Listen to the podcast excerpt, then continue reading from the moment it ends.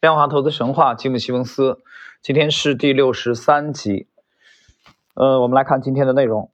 布朗和莫瑟走过西蒙斯家的大门口，在一张长条形的餐桌前坐下来。随后，马杰曼、惠特尼和其他一些人啊也纷纷落座。西蒙斯拉了一张椅子坐在另一边。这是零四年的春天，文艺复兴公司的十三位高管。齐聚在西蒙斯位于长岛东岸的近九万平方米的豪宅当中。其实，没有人想聚餐，他们只是想商量该怎么处理阿列克谢·科诺能科。这个时候的科诺能科已经让大家非常头疼了。他经常拒绝执行布朗和莫瑟分配的任务。当他们决定开会讨论科诺能科不合群的问题的时候，他本人甚至都没有出席会议。科诺能科的同事对于他和他的行为描述各执一词。西蒙斯和管理层也是夹在其中，感到为难。如果他们解雇科诺能科和他的团队，那么该团队有可能会成为文艺复兴公司的一个致命威胁，就像比洛普尔斯基和沃尔夫贝恩一样，他们与公司签订的保密协议很难得到执行。而他们虽然与公司签署了竞业协议，但他们完全可以离开美国，回到东欧，到美国法律管不到的地方去大发其财。酒过三巡。西蒙斯正色道：“我们要做一个决定，大家都知道这是关于科诺能科的处置决定。布朗坚定地认为应该保留科诺能科和他的团队，因为他们代表了公司近三分之一的权益投研力量，而且公司曾经花了那么大的力气培训他们，失去他们太可惜了。他做了积极的贡献。”布朗自信地说：“这个团队效率较高。”布朗的话反映了文艺复兴公司内部一些人的想法：科诺能科及其团队的。粗暴行为也许只是在东欧生活时留下的一些习惯而已。莫瑟几乎没有讲话，他似乎同意布朗宽恕科诺能科的观点。西蒙斯也似乎有意保留这个团队。我们可以解雇他们，西蒙斯说。但是如果他们走了，会和我们竞争，那样我们会更难受。西蒙斯并不认同科诺能科的行为，但他认为。科诺能科具备一定的可塑性，也许日后会成为一个好的团队成员，甚至是优秀的投资经理。科诺能科是我们的眼中钉、肉中刺，他去是去是留，对我们来说是一个艰难的决定。西蒙斯后来告诉朋友说：“但他至少没有我们这儿没有在我们这儿偷窃。”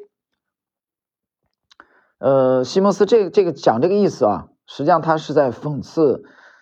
比洛普尔斯基和沃尔夫贝恩啊，马杰曼越听呃越感觉到别扭。开什么玩笑？克诺能科和他团队甚至想要布朗和莫瑟走人。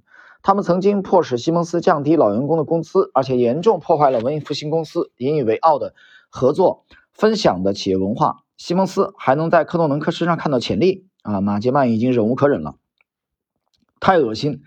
他看着布朗和莫瑟说：“如果不开除他们，那我走。”西蒙斯望着惠特尼，期望得到他的支持，但是惠特尼没有出声。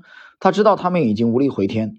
惠特尼曾经私下跟西蒙斯谈起，如果西蒙斯不解雇克诺能科，他和马吉曼就辞职。但大家似乎都认为他们在嘘声恫吓。最后，团队成员勉强形成共识，留住克诺能科及其团队。实际上，克诺能科在不久后还获得了升职。给我一些时间，马杰曼，我会处理好的。布朗说：“我们已经有了完善的计划。”西蒙斯补充道：“他想让马杰曼留下，但马杰曼和惠特尼沮丧而气愤地走出了房间。不久之后，他们都有了各自的打算。时至午夜，团队成员走散了。西蒙斯的家又重归安静。他的公司分裂成为两个阵营：老员工们掌握着大奖章基金最重要的秘密。儿子尼古拉斯的离世依然在折磨着西蒙斯，他深陷泥潭，他必须找到一条能让自己走出困境的道路。呃，那么以上呢是今天的六十三集的内容啊，团队的这个这个分裂啊，就是科诺能科的团队为一派，然后呢就是马杰曼。和惠特尼啊，他们这一派形成严重的对立，其实也就是新老员工的对立。